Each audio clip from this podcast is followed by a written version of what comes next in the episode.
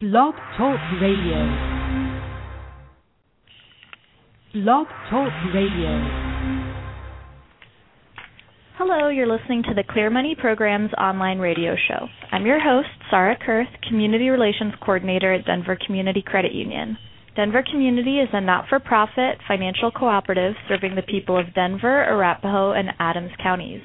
On this show, I'd like to welcome Ms. Kristi Brouillette, Denver Community's mortgage loan officer, to discuss what you should bring when applying for a mortgage. Hi, Kristi.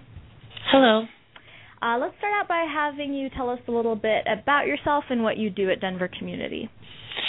Well, I've been in the mortgage business for over 20 years, in which nine years of this have been with Denver Community Credit Union. My primary function is that of helping our members obtain financing for their homes for a purchase, refinance, or helping them obtain secondary financing with a home equity line of credit and or a fixed second mortgage. Very cool. Um, so lenders usually require a lot of different documents to verify your personal and financial information when you apply for a mortgage. What do most lenders require that you bring hard paper copies of? Well, of course, every loan is different. We start out with requiring verification of income, in which will be um, provided 30 days worth of pay stubs, W-2s, and or income tax returns.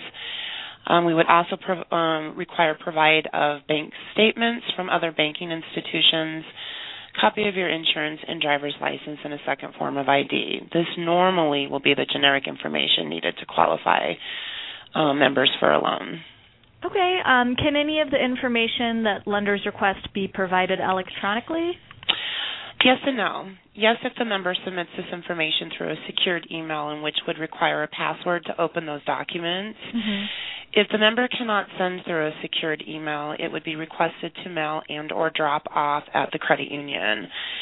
We are concerned for the safety of our members, information being sent electronically. Therefore, the member cannot, if the member cannot send this documentation through a secured email, I would request the paperwork to be hand delivered or mailed for security purposes.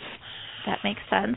Um, is there any information that the mortgage lender can pull on my behalf so I don't have to provide it?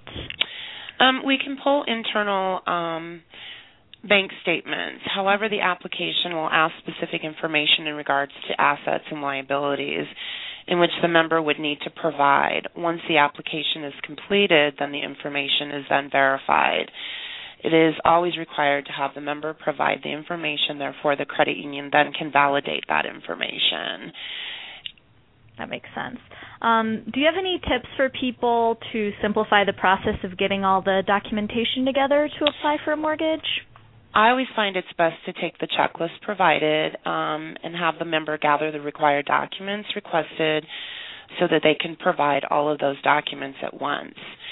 If they don't provide the documents and they do it in bits and pieces, it will delay the process of the loan request. Okay. Thank you so much for your time and expertise, Kristi. Could you please share your contact information so that listeners can reach you if they have any questions?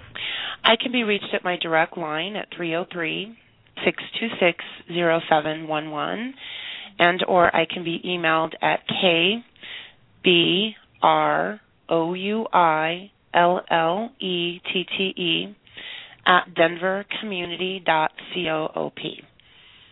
Great. Thank you again. For more information about this topic, feel free to email education at denvercommunity.coop.